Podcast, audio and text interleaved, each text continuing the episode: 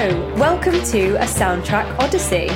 This is the podcast that asks the very important question in the film of your life, what would the soundtrack be? I'm your master of ceremonies, Stephanie Joy Hubbard. I'm just a nerd for music and films, really, and an obsessive maker of playlists.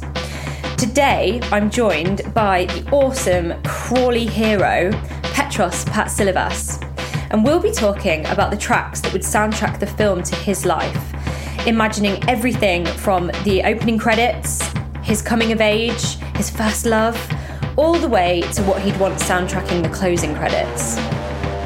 You can listen to the official soundtrack album of the life of Petros Patsilivas by clicking the link in the description. Petros is awesome for many reasons. One is that he has an iconic podcast called Caged In, which on the surface is about Nicolas Cage. He's watched and dissected every single Nick Cage film that's ever been made. Films that the actor has starred in, written, produced. He is a world expert in Nick Cage at this point. But the podcast is also just a celebration of film, directors, soundtracks, and connections in the film world. On the podcast, Petros is currently exploring the connections and the threads of the Coppola family. So, that legendary film family dynasty, all of the people that are in that family, married into that family, all of the connections and the threads are truly fascinating. So, I can't wait to introduce you to the legend that is Petros Patsilivas. Welcome to a soundtrack odyssey. Welcome to the bright lights of Brighton. Thank you. Yeah, it's it's weird to be back. Like, obviously, I spent some of I don't know formative. I don't. Yeah, I guess. I guess. I guess throughout this kind of conversation, I guess if my life were a film, like it would be set in Brighton. I guess in a weird way. Uh, I don't know. I don't know. The romanticized version of my life would be set s- s- somewhere else. I often think about uh, the fact of like who would especially since you sent me over the questions and like the kind of format of this podcast i was like what like who would direct the film of my life? And then there's like who i would want to. And then there's like me being honest with myself and being like oh no that's who would direct it. So like in my head i'm like yeah it'd be like some cool like music video director turned like film director like Roman Gavras or like uh, Gaspar Noé. Oh, right, And then like in all reality, my life would be directed by Judd Apatow. It'd be like a it's got some kind of tragic comedy, like in the way that like he goes.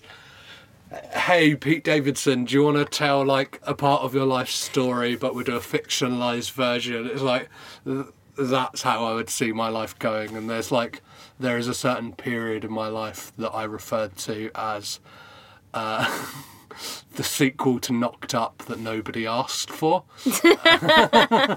and yeah, I'm sure we'll speak to that. And we'll get into that. You live in Crawley now. Yes. How's that? It's fine. Like Yeah. I don't really see much of Crawley. I think it's always been the same of when I lived in Brighton and I would go home to visit my parents. People would be like, "What?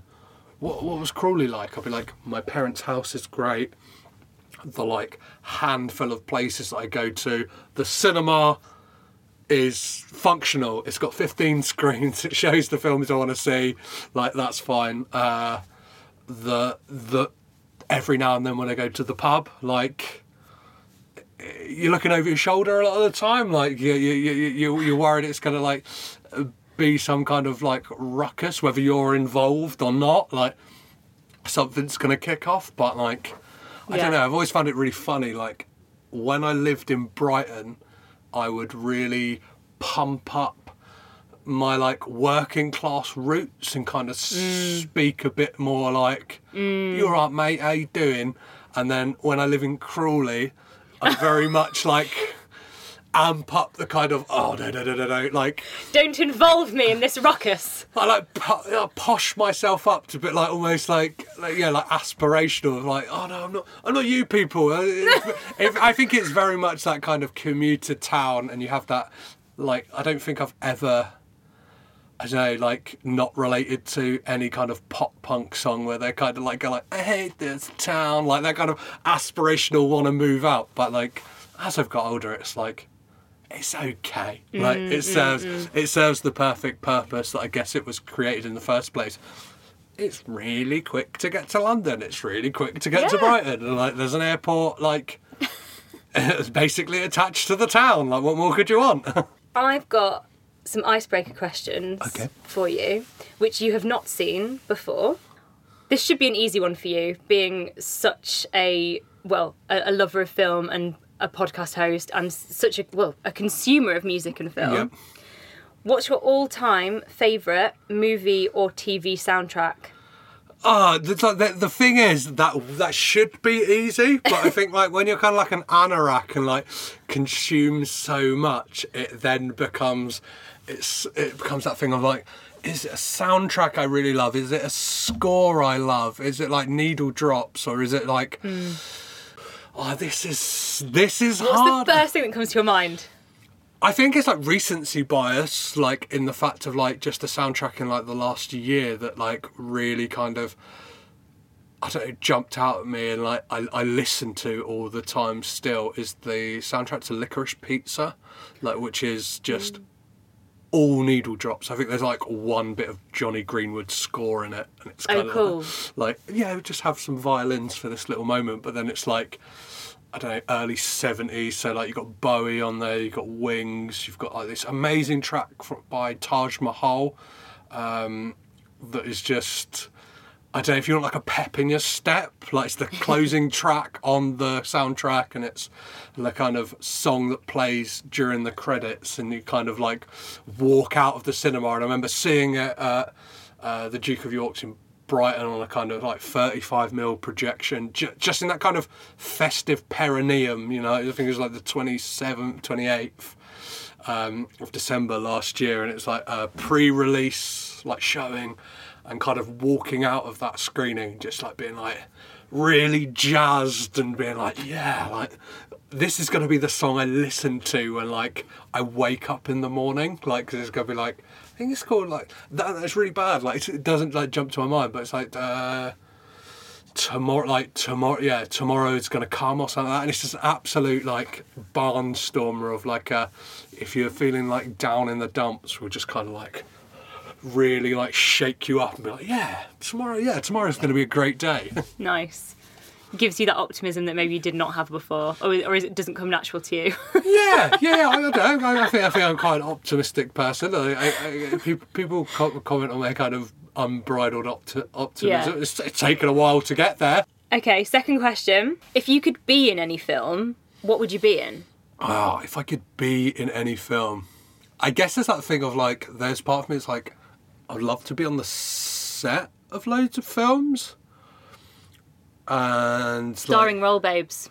yeah, no, or just like kind of just like knocking about, just to like, do you know what I mean? Like you think of like great either masterpieces or disasters, and like, do you know what I mean? Imagine being on the set of Apocalypse Now, just watching all like the mm. mayhem like unfurl around you would be amazing. but like, like being in that actual film, I feel like I would be like cannon fodder. Do you know what I mean? Like I would not, I would not withstand the Vietnam War.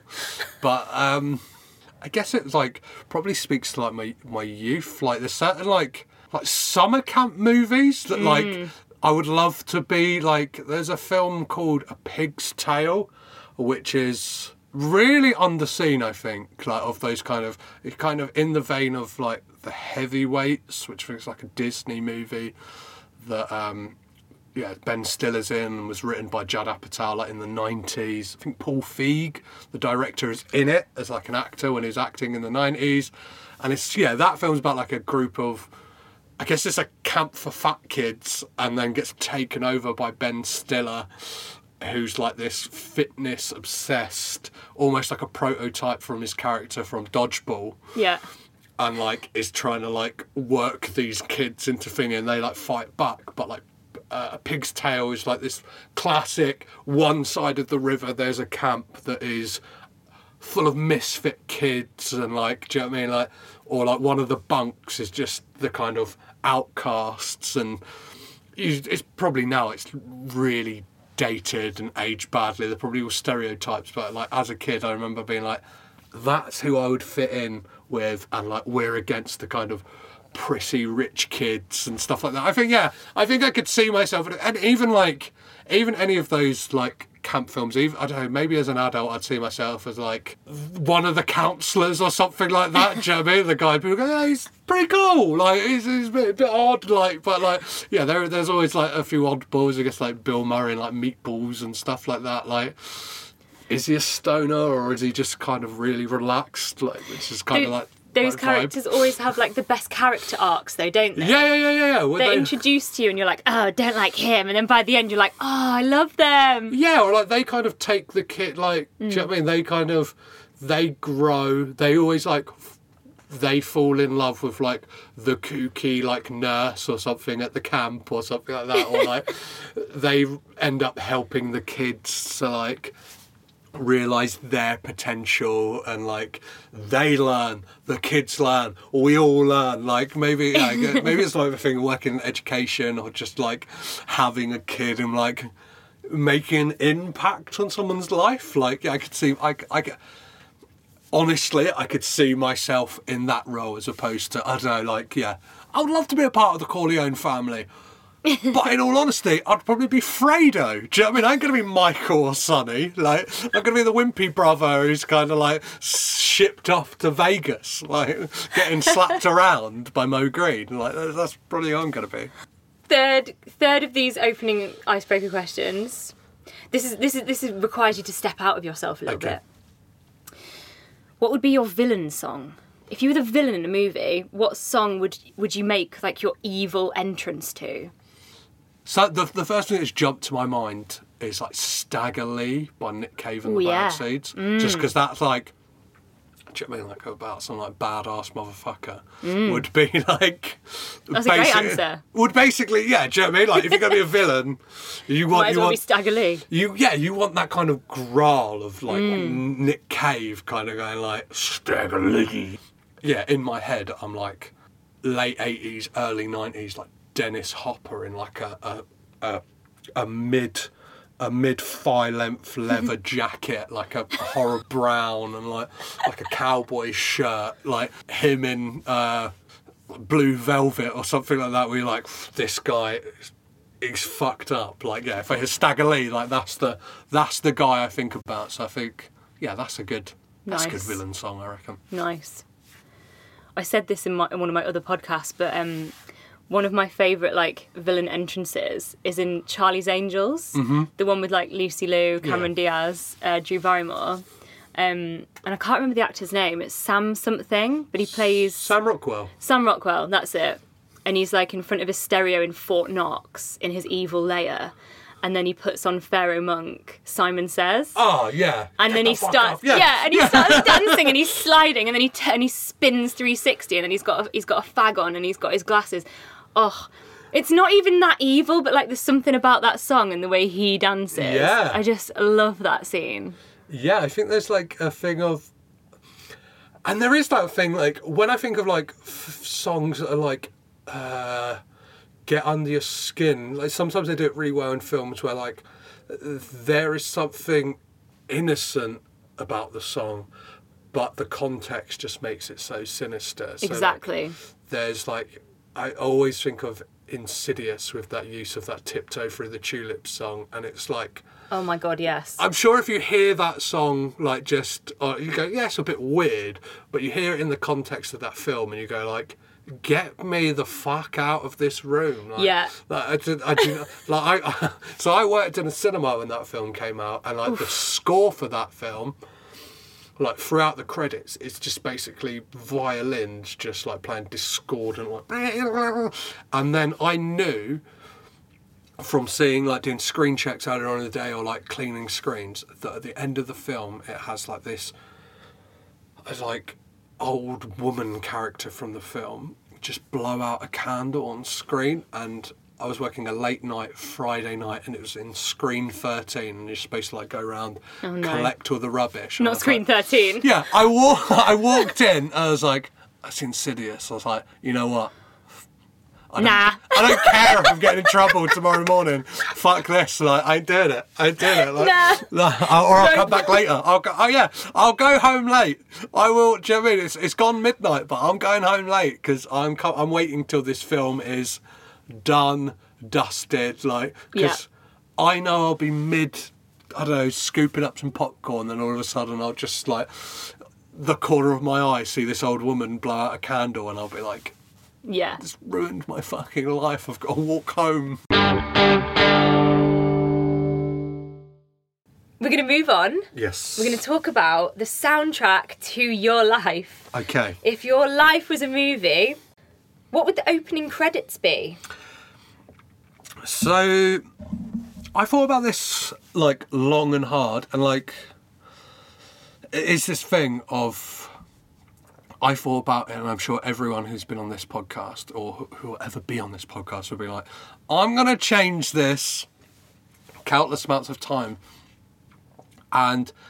I just maybe like a few days after you'd sent me the list, just got really drunk and was like, do you know what? I'm just gonna this is probably like my heart of hearts is what I'm saying. And I think some of it was like I was going down certain rabbit holes of certain of the choices.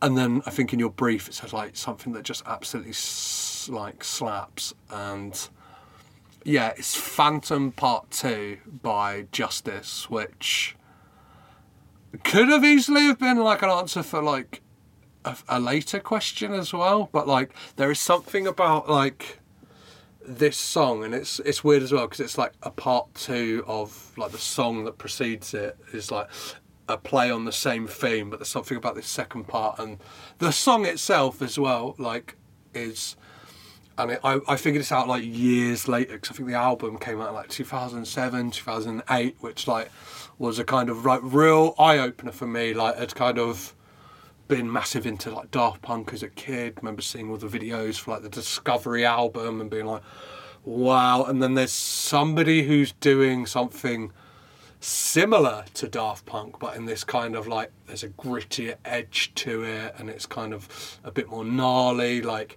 it's, I don't know.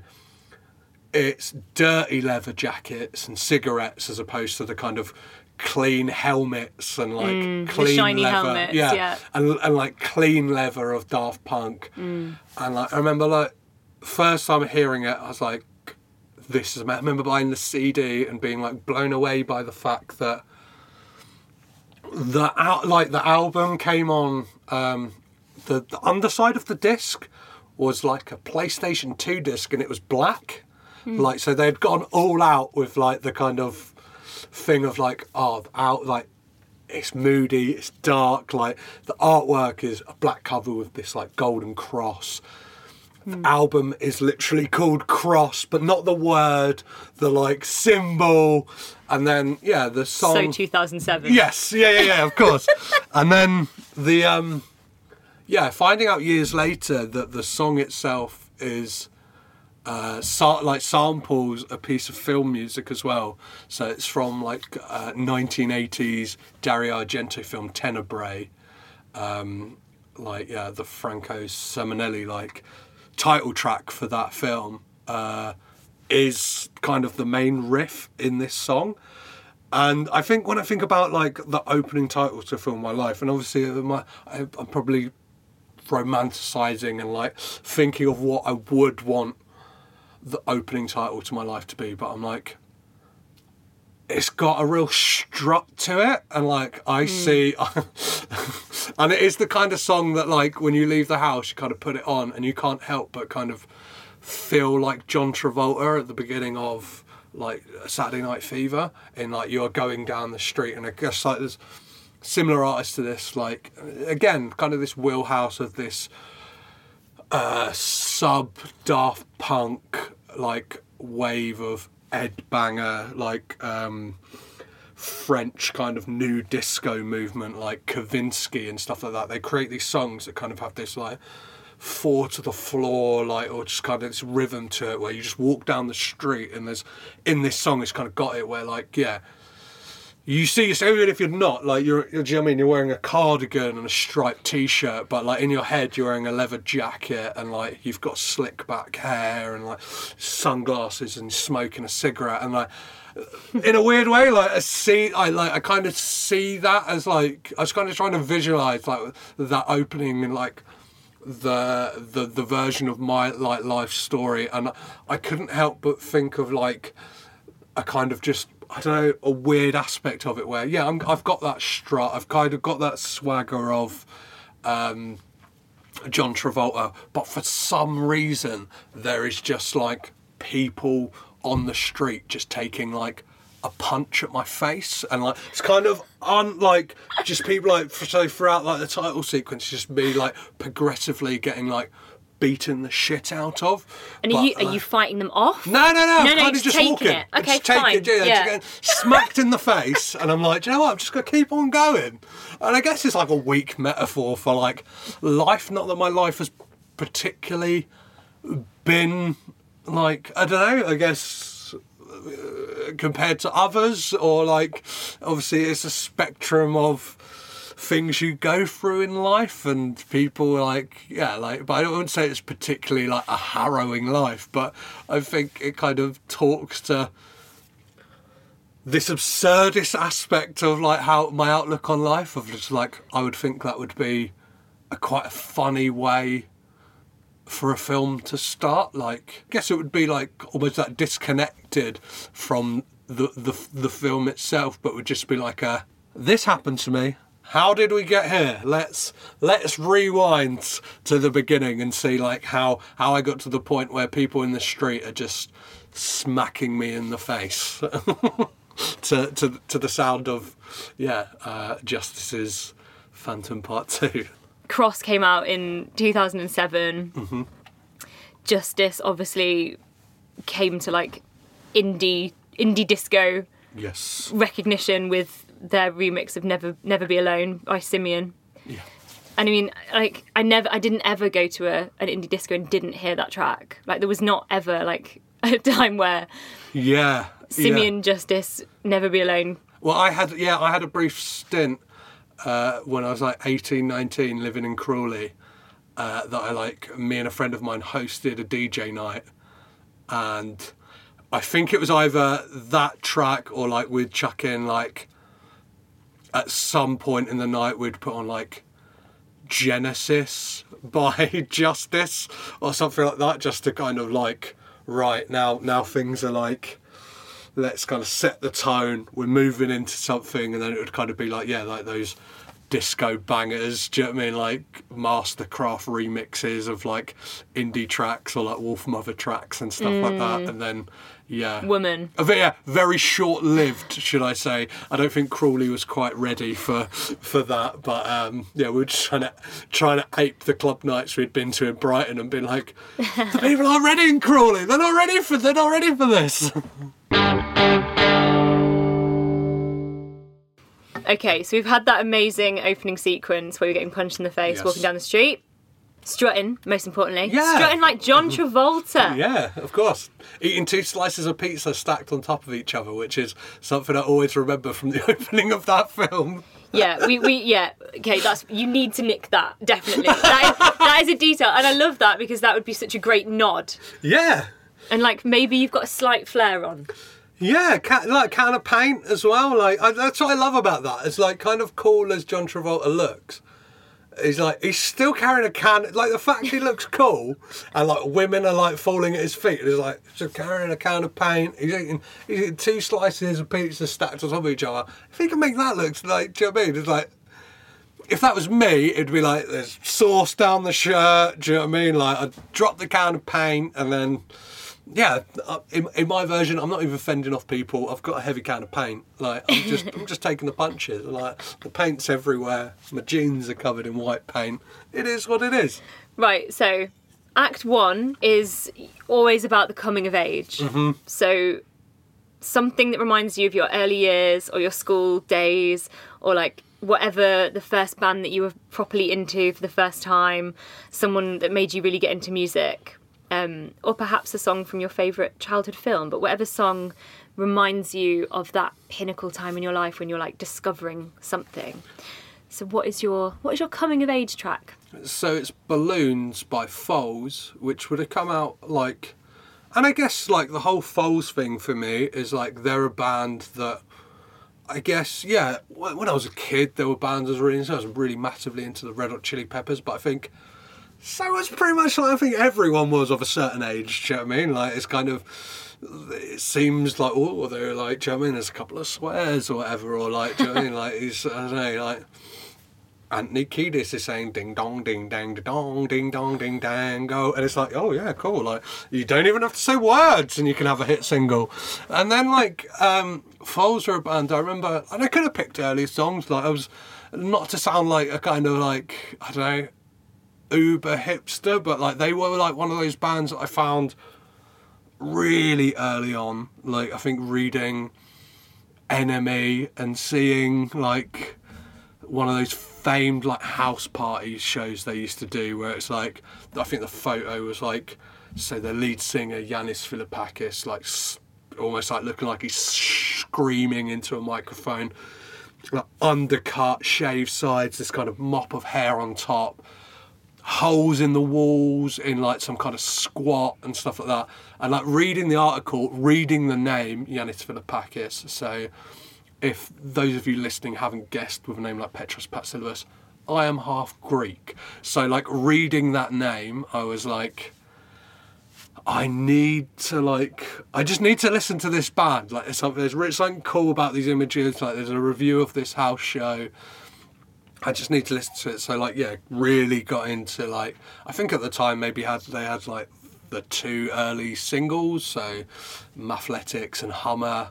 And it's like, I could have picked those, but like there's something about there's something about balloons, and I think like yeah, really formative for me because I don't know uh, at school it was really trying to figure out what my music was, and there were bands earlier like yeah, kind of like landfill indie, like listen to stuff, but there was something about Foals that like mm. kind of just like clicked with me. It's like it feels like something super rhythmic. They were they were like one of the bands that like when I would read in articles like, oh, they sound a bit like Gang of Four. They've got elements of this. They've got elements of that. And like they were like the first band where I would like zone in on those influences that people were citing or like saying, oh yeah, it's got elements of this, and go like trace it back to the kind of like genesis point and yeah, there was just something about the whole like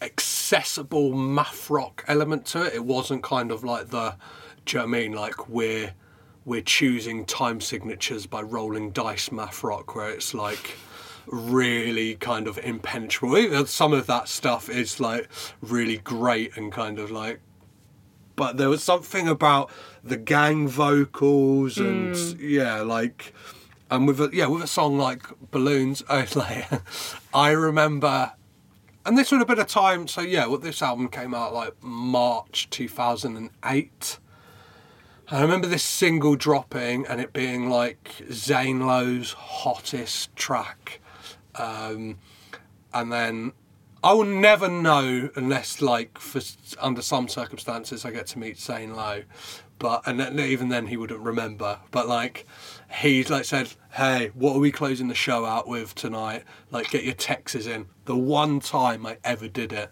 I just texted him, being like, "Play Foals Balloons again, Zane," and then he just went, "And here's the end of the show," and then you just heard that like.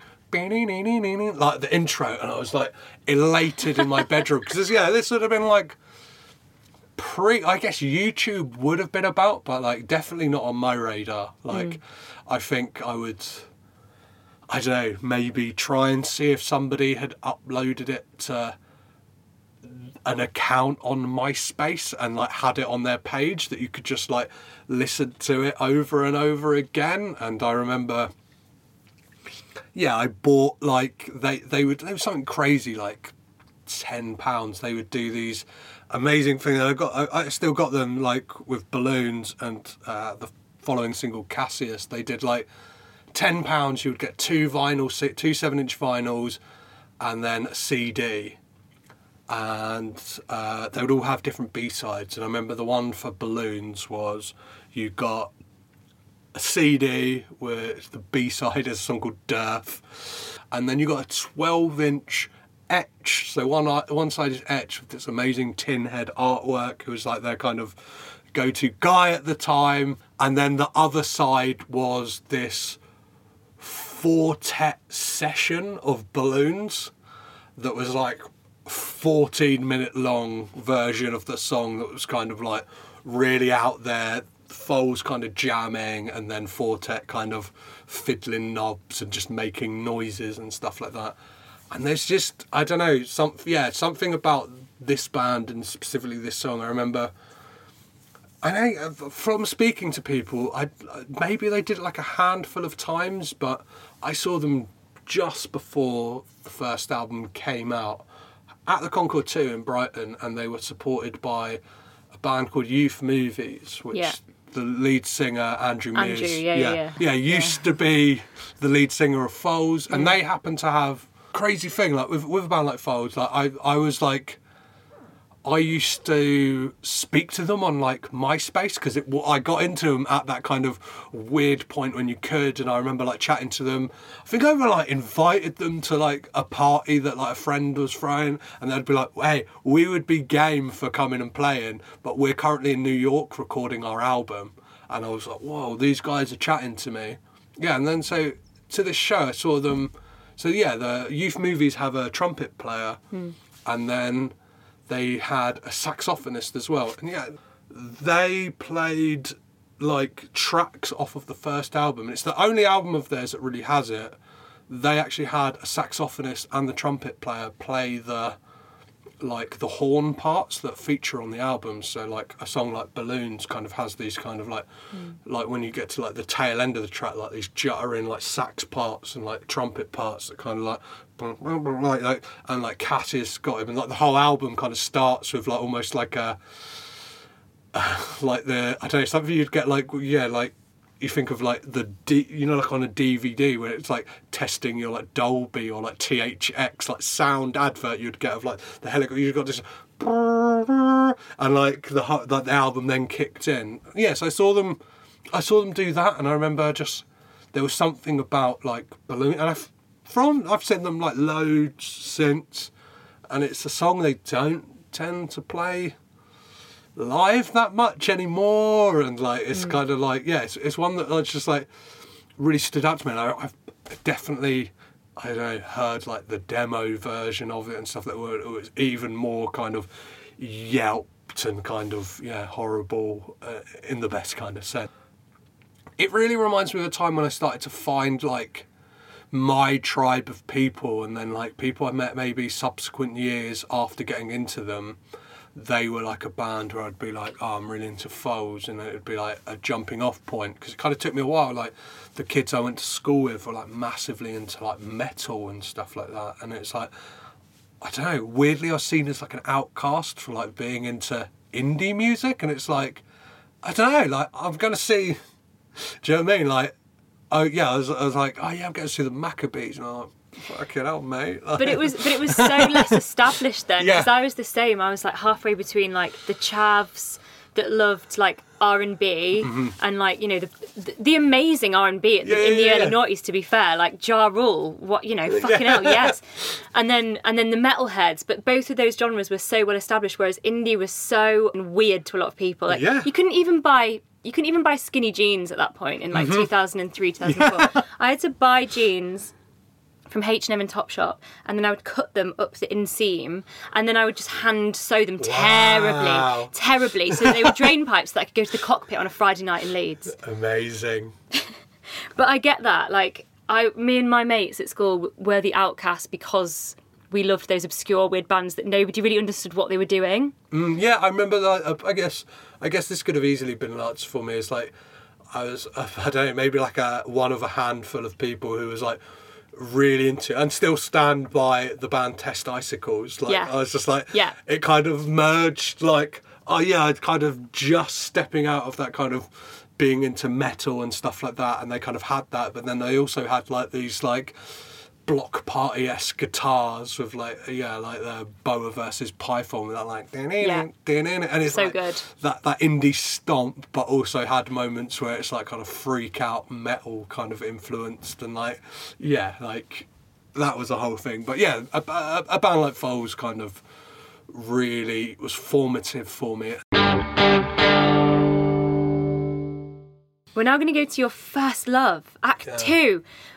You know, you, you grow up, you meet someone maybe, or you fall in love with something Uh-huh. at some point, don't you? Like, I asked you to choose a song that would be would be the track that's playing when you realize that you've just found the love of your life, like the first the first love of your life, and it could be a person, it could be it could be or it could be anything. It could be something that you just fucking fell in love with, music, film. Um, or it could be the song that reminds you of like your first kiss or losing your virginity or just the song that reminds you of a time and place in your adolescence when everything felt really good.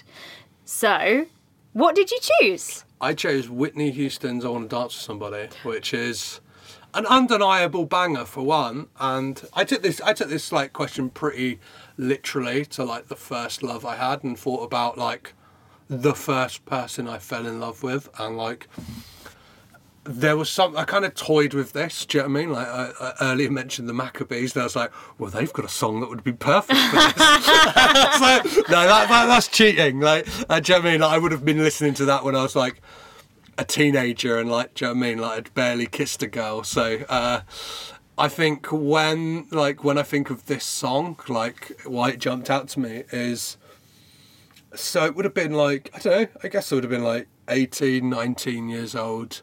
I'd fallen like in love with. It's kind of in in that weird way that you do. Probably like looking back, definitely could have handled things differently. It was this kind of like we would meet up like all like from time to time and never really both tell each other how we actually felt and then there was periods we're together and then like we'd drift apart and come back together this is sounding like we just hooked up but it was kind of a lot more complex than that and i remember a specific night that she had invited me to, and this, this is sounding very. I think this is why Brighton becomes like a, a key and a, and a very specific time in Brighton. So you're you're you're on the seafront. You're going to Arc, and she invited me to see uh, a DJ set by Ryan Jarman from the Cribs. Perfect. I'm in. I'm in. I'm sold. Huge Cribs fan. And this would have been like the era when he was dating Kate Nash. So hmm. at the time, as a kind of like Indie royalty. young impressionable indie kid, it would have been like that is my idea of what love should be. You should be, do you know what I mean? You should be calling people a dickhead, or you should be you should be calling people out in the like Leeds indie scene, like like saying they're like they're posers and stuff like that, and I don't know, doing a free night residency at the Brudenell, playing your free albums. So yeah, and I remember, I remember like not knowing what he'd play, being like, "Oh, is he just to play stuff that like influenced Cribs?" And then he dropped this song on the dance floor, and like the place just like the place just rightfully like lost their mind in like the best way, and like I, I don't know if this is like a kind of romanticized memory or it it's more probably me just being like what would the scene in the film be of this moment? And it's kind of like a I don't know like like do you know I mean? The camera's spinning one way we're spinning the other way. We're kind of like just we can dance do you know what I mean? It's not like we're pissed and we think we can dance like in this version. Like we can really dance. We're kind of holding court on the dance floor. Like people have moved away but not in a way of like they're watching us in just like a a, a like a kind of fantasy realism way of just like it just naturally happens and like things it's slow motion but it's like there's a rhythm to it. It's do you know what I mean? It's speeding up it's slowing down the images. And yeah like that's how kind of and there's some just something about that. And I think I think the song itself as well is is basically about trying to find love, right? It's like a really upbeat way of saying like I just want oh yeah, I want somebody to love me. Like and it is like and I think it's a great way of doing that in like a lot of like love songs are kind of very like uh, I don't know soppy and kind of like sincere and stuff like that and it's like what first love especially feels like is kind of like a, a pulsating beat and something where it's like I just want to fucking dance. Even if like I've got mm. two left feet like do you know what I mean? It's like I, you're the person I want to dance with.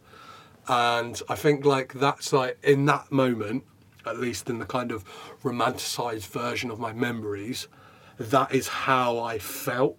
And like kind of like yeah like at the time was like this is what it is. This is what it is to love somebody. And like I've had it I- I've uh, yeah I've had it in the future. It's like there is something beautiful about dancing with someone that you love like and just like I don't know because I think if you do like if you kind of let your inhibitions go and not think of anyone else it's just it's just so fun and just I don't know it is it is something where yeah you feel togetherness and you feel you feel love in its kind of purest form I just couldn't be more thrilled about this choice. like, I am obsessed with this song. Like, I have loved this song since I was like 8 I Uh-huh. just, it's, it's, it's pure joy to me. Yes, yeah. I can't, I just can't agree with you more. Like, and honestly, it's hard for me to put into words like how much I fucking love this song. I could listen to this song if something awful had happened and I would feel, I honestly would feel a little bit better. like and listener it has been rainy in brighton recently like pouring it down and i've been walking to work listening to um, petros's playlist and every time this song came on i've been in the pouring rain this song i have to stop myself dancing in the street and like i don't really know why i do stop myself but you know you do don't you? You look like a crazy woman at 8am dancing they- past an all-girls school but you know but this song to me is is everything joyful in the world like mm-hmm. for all of the reasons that you just said but it also reminds me of like all of the best times of my life. Mm-hmm. Like pure abandon. And it's also the perfect pop song. It's a banger yes. Everything about the melody the tempo is a banger but it's also got that tinge of sadness. Yeah. it's like i've been spinning around town. She's lonely. She's fucking lonely but um but she's got this drive to And there's find that, that musical person. motif in there as well that's kind of like quite dramatic, that like burn and it's like whoa, it's kind of like a kind of like grab you, like oh yeah, like the and as you said, there is that tinge of sadness to it, and like I guess it is the kind of encapsulates who Whitney Houston is, and I'm I'm so thrilled to hear like there is a there is a biopic of her life coming that is mm. called I Want to Dance with Somebody, and I hope that it kind of as much obviously there are dark and disturbing things to kind of chew upon like or in kind of cinematically with her life but like there's part of me that's like if you can kind of encapsulate the joy of thi- this song as well and just be able to like I don't know. I, I, I, I kind of I, I'm kind of dreading the trailer for it dropping and it being like a, a slowed down piano version of it though. Okay, so we're going to move into Act 3 Mm-hmm. and after you know what comes up must come down. We've got to have that character arc. So in Act Three, it is your po- your your point of conflict or despair. So this could be anything that's helped you through dark times, or it could be, you know, something that would would accompany your character in the film during your darkest hour. Something dramatic, maybe. Maybe it's a fight scene, anger. But yeah, what is your what is your point of conflict or despair song, please, Petros? this might be I don't know, it might come as like a like a curveball to a lot of people, but like this I think this is a this is an answer and a kind of there's a justification to this that takes some context and I'll get there, don't worry. Uh, but it is Beautiful Boy, Darling Boy by John Lennon. Uh, and I must first state that like John Lennon was not a good guy. Uh, he was horrible to women, and uh, yeah. Uh, um, but there is something about this song, and it very much like makes me think of a very specific time in my life, which was finding out I'd become a dad. And most people would be like, that's a moment of elation and joy in your life, which it was, but came at very kind of weird and difficult circumstances because, listener, I found out that I was a dad when my son was six days old, um, which kind of really threw me for a loop uh, for many reasons. And I think, I don't know, like, I I cried a lot around this time, but not like tears. It was just confusion, joy, um, and I think it definitely. If I think of like a point of conflict in my life, like it kind of was, not in the kind of like I don't know fight sense, but it was this kind of like all of a sudden I've just got to grapple with who I am as a person, and I think like inner conflict is like just as valid as kind of external forces. And obviously they're kind of there is an element of external forces. It's kind of a very muddy sticky situation i was in. There were multiple parties involved all of a sudden and it kind of like way more than uh, yeah I, I, I like would like to and probably like should divulge on a podcast but like it, trust me it was it was it, it was a tough time but so when i found out this news like any kind of sane person the first thing i did was uh i googled having like found out this news that yeah it was going to be that, not that i was going to be that i was a dad was to uh, create a playlist of music. I just kind of Googled songs about becoming, like songs that people have written about becoming a parent. So like I'll I'll, sh- I'll share some of the like songs that are on this playlist. So I guess there's a sub playlist to this playlist uh, that um, yeah uh, is Kooks by David Bowie's also on there. Sail to the Moon by Radiohead. Baby Boy by Childish Gambino, which really could have been my like was like my kind of was my pick for this and then like listened to that song quite a bit and I was like it's too tinged with sadness that like I just can't go for it.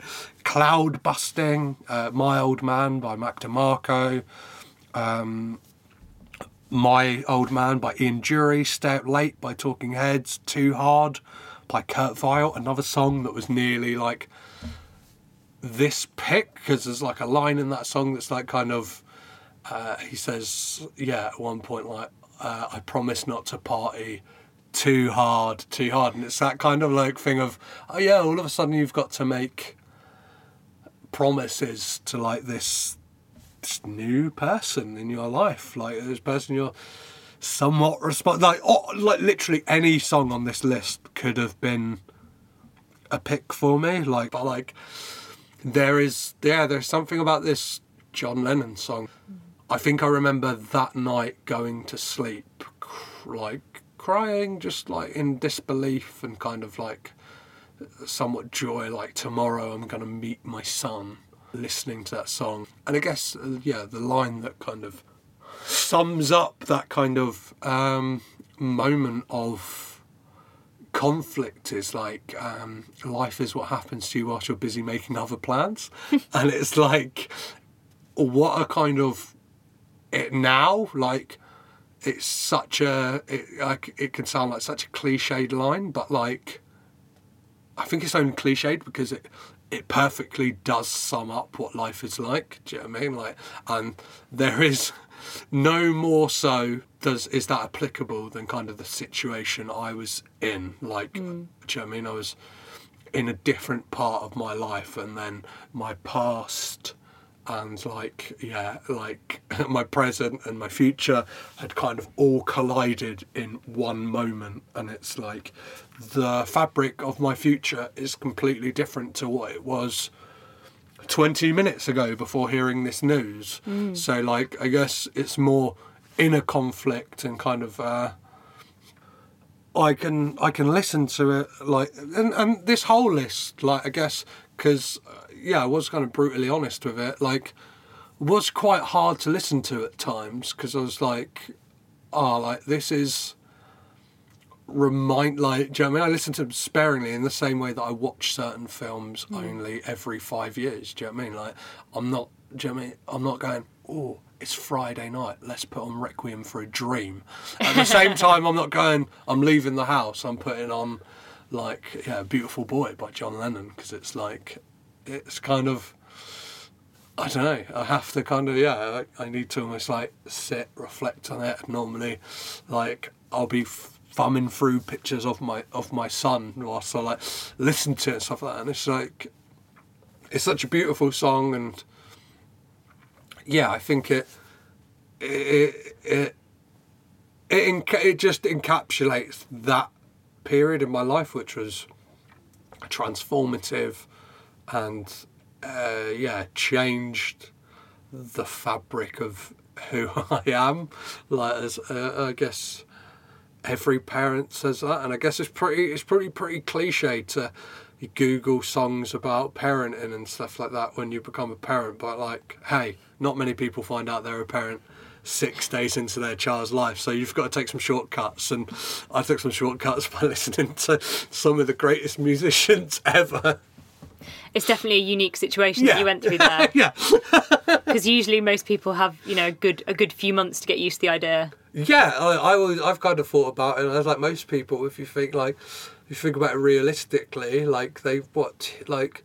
18 months to like two years to get their head around it because most people if they're planning to have a child like it might take a while it might take like six months and then or might take longer and then like you've got so much time you've got all the kind of leading up to it da, da, da, making all the decisions financially preparing emotionally preparing all of this and I was kind of like you know what? Let's go to the top uh, diving board and jump right in and yeah It kind of feels like one of the people punching you in the face in the opening sequence is like a metaphor for for this happening. It's like, Yeah. hey, you've got a child, bang. yeah, yeah. I guess my yeah my uh, uh, a yet to be adult version of my son is one of the people just coming up to me and punching me. Yeah, maybe the people punching me in that title sequence are just people throughout my life. That would be yeah. I think that would be quite poetic, and I think I, f- I, f- I think I have a nice way of tying that all all together at the end of this film. Act four is your moment of euphoria or enlightenment. I'm like obsessed with the moment in in films where your lead character has this like change come upon them, and they're like, "Whoa!" Like they re- they realize something really profound. Um, I'm like obsessed with the concept of um, when you register change on a human face. Yeah, like it's really uh, enticing to other people. It's like when you when you see like a close-up of someone's face and and they're, and they're registering some sort of profound thing like there's just something so interesting to me about that. So i wanted to know what what song would accompany that moment in the film when you realize something or everything becomes clear to you or or maybe it's a time when you feel truly free or you lose control like you're in your own world something like that so what is your enlightenment or moment of euphoria song So it's a song called Clear by Matty, which like there's like two albums that released in 2018, which was like both the year that my son was born and kind of one of the like equally the most filling and toughing year tough years of my life. Summer that preceded my son being born was I don't know like yeah, was probably like one of the biggest depressions of my life, and there were two albums that kind of really like uh, I like grasped onto and like kind of I think like you said there would have been like listening to them and kind of like chewing over their meanings or like finding stuff in there that like meant something to me specifically or kind of molding what the song is saying to be like oh yeah I can make that about me uh, was the Blood Orange album uh, Negro Swan. Um, and specifically the opening track on that Orlando. Uh, but I think the album that really like spoke to me that year and specifically this song yeah is a song by Matty which I don't know I guess like it's, uh, it's an album that a lot of people don't really know about is so he's one of the founding members of uh, the Canadian like jazz group Bad Bad Not Good. Uh, he was like the piano player for the first four albums, and then like left the band, and then created this kind of, I guess you would call it like I don't know, like uh, future Beach Boys album. In a way, it's kind of got this, and it, I think in the same way that same that same summer, I really got into pet sounds as well, and like uh, I remember just like be, sitting on the beach a lot, uh, smoking cigarettes, drinking, listening a lot of time on my own, listening to pet sounds, going like, especially like songs like Good Vibrations, being like, um, why do people say that this is happy music? Like this album is fucking miserable. Like, I just listened to it, be like, this, he's like the ultimate sad boy. Yeah. is Brian Wilson. B.O.I.. Yeah, like big time sad boy. Like, do you know what I mean? Like, um, I think there's a line on that album. I can't remember what song it is. It is, but it's just a refrain where it goes, "Sometimes I feel very sad." It just keeps going. It's like, of course you fucking do, Brian. Like, you've taken too much acid. You kind of like come out the other side of it, and like life is fucking tough. Of course, like. I like, yeah, like, is it, wouldn't, yeah, wouldn't it be nice if we were older? Like, how fucking sad is that? Like, that, that, that. And then this album, yeah, Matty, and this song, Clear, like, has kind of like on the nose of a song it could be, especially for this question. There is just something about it that just like, I don't really know. I think the song's about like moving on for a relationship and finding someone new and feeling like that's the person who's going to make it all clear and maybe that's not it but i think it is just that for me it was just that realization that like yeah you're always looking for things and like that's going to be the answer to to it and like nine times out of ten it's not.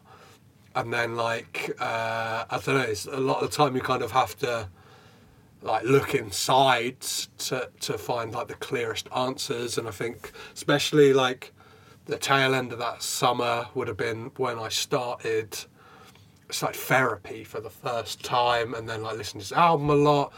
And yeah it's just the song that kind of really encapsulates that kind of coming out of this funk coming out of this like big big like depression. Like it was a it was a yeah it was a and like in the biggest way. Like this is like like come out of a yeah come out of like a really meaningful relationship did like the stereotypical like I don't know, more, but more so I guess it's associated with women than than men but like I I dyed my hair pink I um oh, I guess women don't do this, but like I shaved my beard off and like just had a mustache, and I was like, I'm gonna be a, Some might. a completely different person.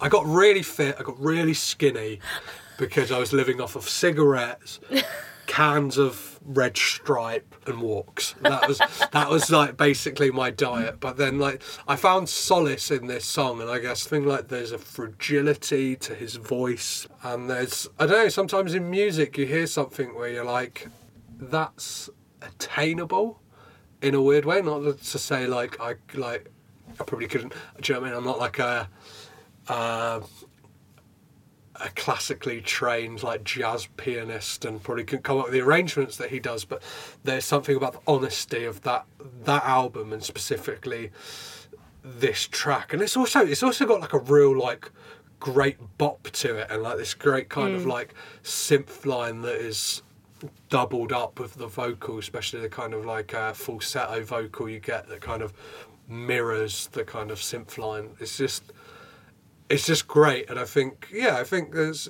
I I, I could really picture that in a film of just somebody like.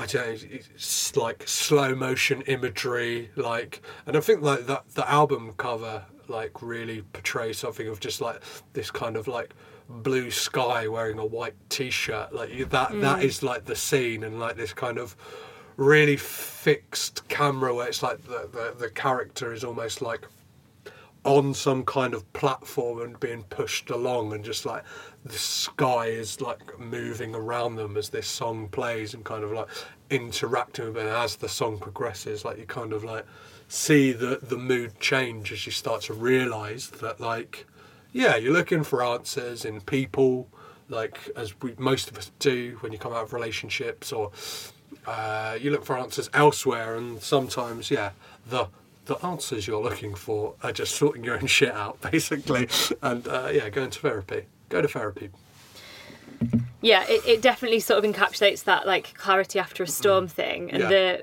one of my favourite sounds of all time is, is a sad synth. Yes. If a Sid if if a Sid if a synth can encapsulate sadness, Uh-huh. it's just one of those sounds that I'm obsessed with. Well, yeah, I, I think the way to um, describe the synth on this track is like a sad cat. It's like a wow, wow, wow, wow. Mm. Literally, wow, wow, it wow. is It's meow like- meow meow meow meow meow meow. yeah, it's kind of got like a kind of like uh, almost like a cry to the, the, the sound of the synth. It's a like, whine. Yeah, it's, it's it's whiny. It like kind of plays in a register that is is quite is quite whiny. It's it's, it's high pitched, but like but it's kind of cute. Yeah, and I guess it kind of plays in that same thing of um is it yeah Chamber of Reflection by Mac DeMarco. It's kind of like plays in that similar register like synth sound Yeah. wise. Or Connan It's- Mockasin. Yeah, and it's kind of it's it's it's, it's all around there, and it's it's it's, it's, it's such a yeah.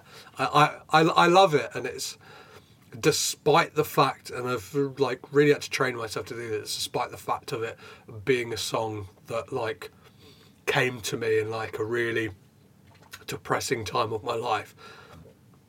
I just tap into like the joy in it and like mm. just get kind of caught away with like the the way like the drums come in and like the kind of tss, tss, boom and like just like the kind of it's got like an anthemic kind of like I don't know yeah like pick pick you up like to the point where you like I don't know yeah like in a in a film version it's almost like the character yeah would like be almost floating where it's like mm. you're not you're not walking anymore like yeah you've got clarity like and that's mm. kind of how you feel sometimes right? When you have clarity is that thing of like your feet and your body feel lighter and you can kind of that that strut from the opening scene is kind of got a bit more of a bounce to it and the shoulders like kind of going up and mm. down which yeah i kind of like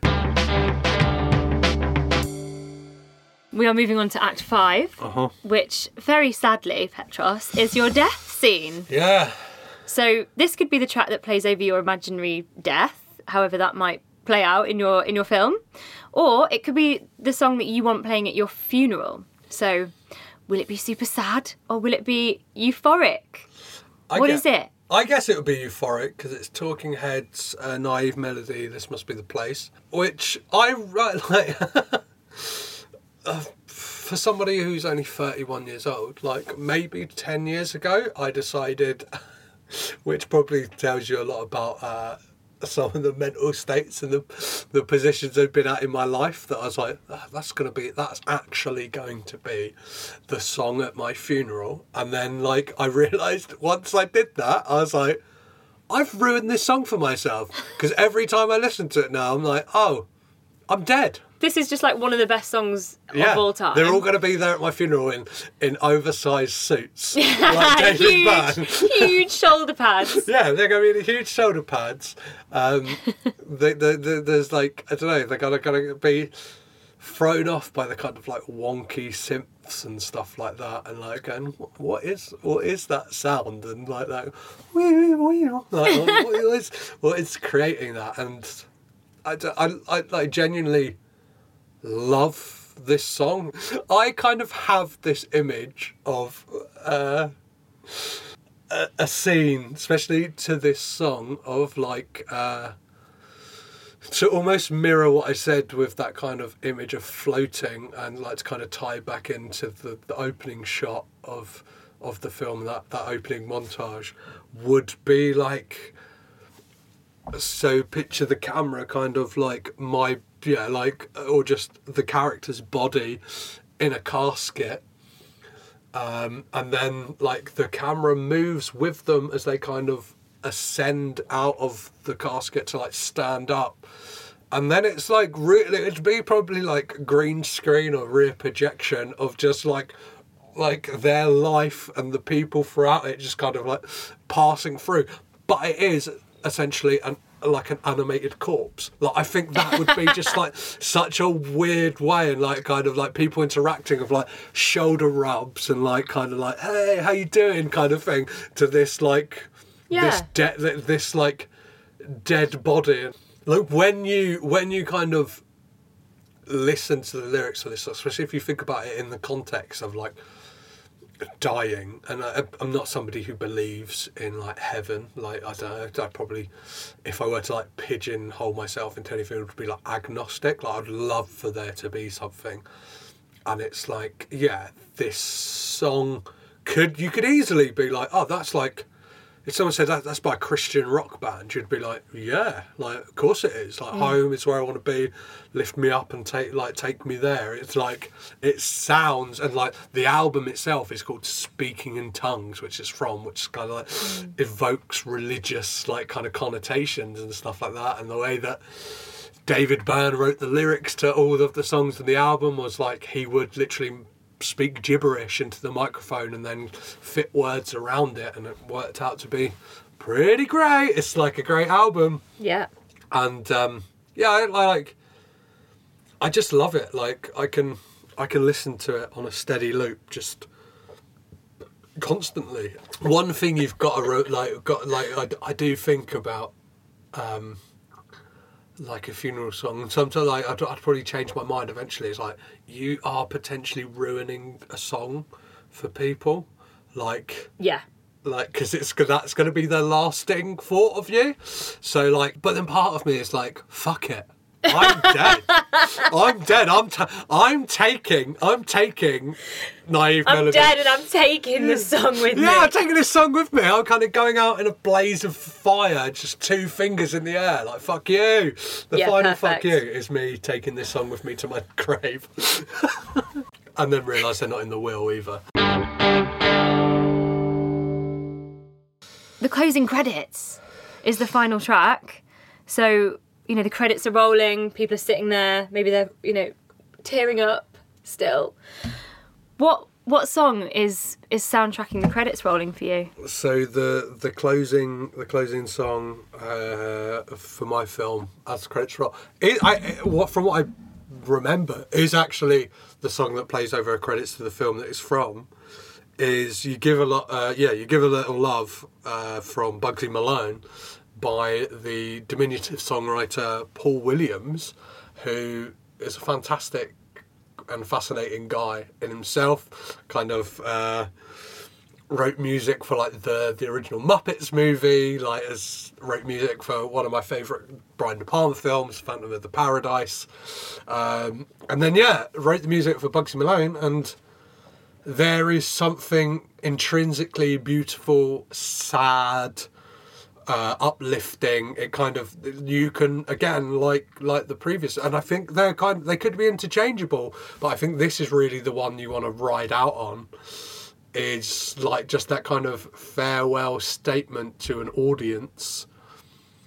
And yeah, I think with all the stuff that like would have come before it, like if it is like a kind of true biopic of my life, is I think I've eternally got the attitude that you can be anything like sometimes my kind of my own foibles and my own like kind of insecurities prevent me from getting there or just circumstances or whatever. Like but like i think like hey like i'll at least try do you know what i mean? Like to to be what i want. And yeah there's that i heard once on a podcast um edgar wright discussed this song and said like wouldn't it be great if this song played at like your wake and you had it in your will that everyone had to have a custard pie fight. Yeah. Like to So- kind of ape the end of Bugsy Malone. I mean, that would be amazing. This so this song is this song plays over the end scene in Bugsy Malone, 1976 film, and the the closing scene is all of the kids have had a custard pie fight. So they're mm. all covered in fucking cream. Yeah. and then someone just starts this amazing, beautiful ditty on the piano. Down, down, down, down, down. Yeah, which like Down, down, down, down, somebody pointed out to me sounds like they're like it sounds Greek. And It's- it didn't. it does. It didn't. Yeah, I think it's something about that interval that like, and it like if you kind of if that was playing like a bouzouki or something, and like it could easily like fit into like that Zorba the Greek kind of mold, like Yes. like yes. I was like, yeah, maybe subconsciously that's kind of like drilled into me, like just that, and then like you get that, like that intro of the vocals, and I love this. It's like a little moment, and it is like one, two, three, Yeah. four, and then the that. song kicks in, and it's just like, and there's something like weird about Paul Williams' voice as well. Like he kind of sounds like he looks like a kind. I don't know. He looks like a child, like a kind of if you put a child like on a human, like an adult's body in a weird way. He's kind of an odd-looking guy. Looks like a stretched-out child, and like there's a childlike quality to his voice and his melodies and stuff like that. And I think. I think it is one of the perfect ending songs to a film in itself. So I think to kind of like crib that for the end of my life and basically have like a message that is like kind of like I was saying at the beginning with that f- final song at the end of Licorice Pizza is you kind of want people like kind of in this case like as they leave the cinema almost like can canning or like you know what I mean? Like out, out of the cinema like like swaying and like just kind of like 100%. walking mm. out into the streets being like wow wasn't that great? And kind of feeling like yeah I could go out do you know what I mean? I could go out and beat up the strongest guy in town. I love kind of weird offbeat musicals. Like one of my kind of personal favorite like films like I see, that I see as like a kind of understood masterpiece, uh, to use that term, is Robert Altman's Popeye, and I could have easily have like had like a song from from that on this, like maybe to like close it out, or yeah, I could have ha- easily had "Blow Me Down" from like the soundtrack of that, or like. um he needs me or something. Just like, Yeah, I could have, yeah, I could have yeah. had like one of those songs on, on this list somewhere, and I kind of, yeah, kind of in a weird way felt like I had to like shout at that, and I think it ties into, and yeah, Paul Williams is someone like I love, and I think it all kind of weirdly ties together as well. And like my opening song is by a band that kind of don't exist without Daft Punk, right? And then you've got Daft Punk, who, in a weird way, don't exist without Paul Williams and making of the film Phantom of the Paradise, which is like a retelling of Phantom of the Opera, but set in the 70s about uh, this guy, Winslow Leach, who kind of gets his song stolen by this guy, farmed out to other people, and he kind of, in this weird accident, becomes like this disfigured creature that lives in in the the wings of the Paradise Club, and to be able to sing again, his voice gets altered, like in the way that like Daft Punk do, and they've cited that like even their visual imagery. So like listening to this podcast, Google Phantom of the Paradise, and you'll be like, that is where Daft Punk got their image from, and it's Paul Williams' music in that. And on their final album, Random Access Memories, um, they have a song with Paul Williams, which is kind of like their tribute to be like, Oh, cool. this is where like kind of Daft Punk in a weird way came from. Without this kind of film, we didn't get like the visual of of the band, and we kind of the yeah the weird musicality and stuff like that, and like embracing show tunes like they do on the song mm. with Paul Williams. And there is yeah, I think just Paul Paul, Paul Williams is great and this particular track and the whole the whole of the Bugsy Malone like I will I, I will say I, yeah I will gladly say this, like on a podcast, I'd gladly say to, to people's faces. Like, I think the, the soundtrack to Bugsy Malone is great, and I, I, think, I, I listened to it fairly recently, and just like, I'm like, yeah, I, I've got a lot of time for Paul Williams and Randy Newman. They're kind of like my, my guys in a weird way.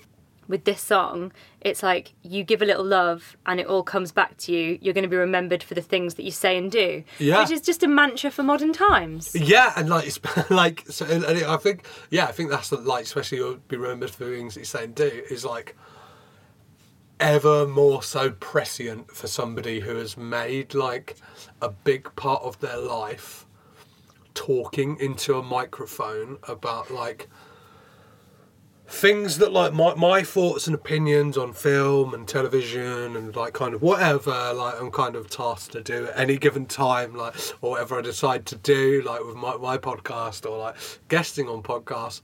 Yeah it like kind of highlights that responsibility and it is kind of and I guess we're all in a weird way kind of trying to and I it's the kind of eternal 21st century fear, right? Is like legacy, like in a weird way of like, uh, most people are what, like two generations from being forgotten? And we're yet to see the ramifications of everybody being like terminally online. Like, do you know what I mean? Like, we've already seen that, like, people who pass away like now their Facebook pages kind of get archived in this weird like memorial page and stuff like that, and it's like, yeah, we're years away. We're like mm. hundred, like hundred years away from seeing what the full ramifications of like.